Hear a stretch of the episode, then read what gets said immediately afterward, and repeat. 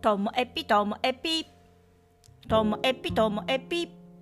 面白から真面目までサクッと聞ける独り言ラジオともえぴこんにちは皆さんお元気でしょうか？まあ、今日はですねお引越しと言いますか。なんかね冬眠からやっと目覚めたなみたいなそんなお話です。まあ、何かと言いますと私あのパソコンを置いている場所時々変えるんですよね、まあ、気分を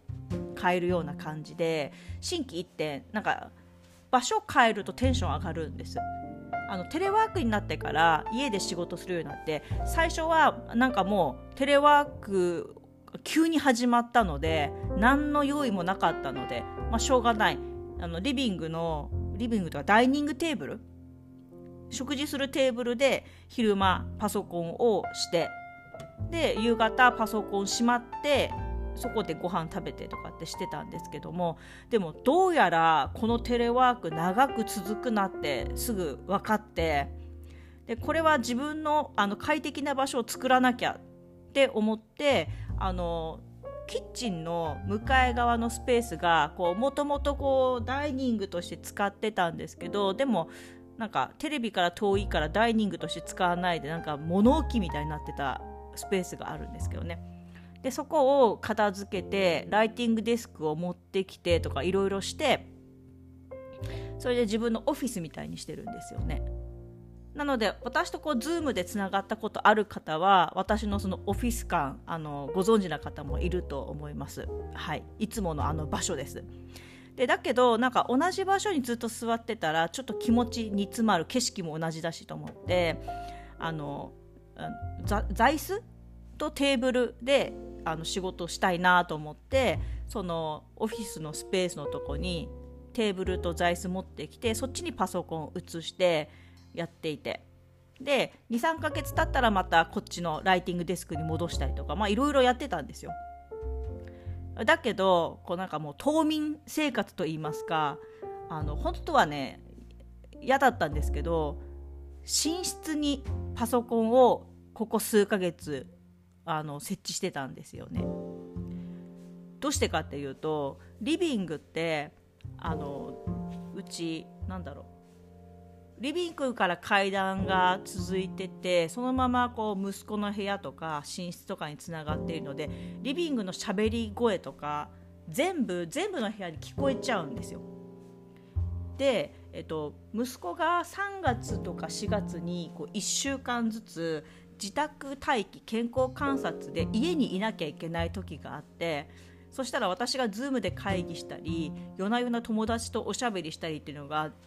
ね、聞こえたりあとギターの練習とか今まで散々一人で好き放題にやってたんですけどもあの昼間息子がいるからもう迷惑じゃないですかそんなの。私がそんな喋ったりギター弾いたりしたら。だからしょうがないなと思ってちょっとでもそれが和らぐようにと思ってあの寝室に全てこう退避していたんですよ。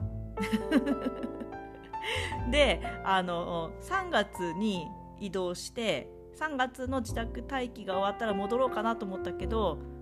旅行行ってじゃ今度また4月も自宅待機になっちゃってでそれが明けたらまあゴールデンウィークだしと思って、まあ、正直ねあの寝室にオフィスがある時はもうなんか冬眠してるような気分でしたなんかねあのちょっと疲れたら今までだったらあのライティングデスクの時は立ち上がってキッチンに行って飲み物でも入れるかみたいな感じですぐ動いてたんですけど寝室にパソコンあって疲れたって言ったらキッチンに行かないで目の前の布団にちょっと 横になるみたいな。で座椅子だししかもだからもう全部自分の手の届くところにいろんなもの置いたりしていやもうねはい冬眠だったなって今思えばって感じです。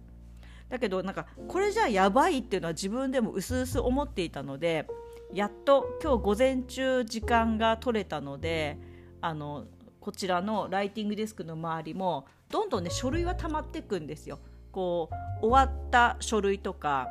なんかあのもうこれ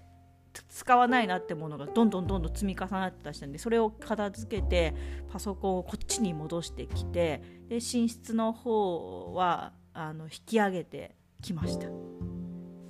まあねでも息子にしてみればずっとあっちに行ってくれた方が静かなのにと思ってるかもしれないんですけども、まあ、夜10時ぐらいまではここでおしゃべりしてても、まあ、お互い様って思ってくれるかなと思うんですけども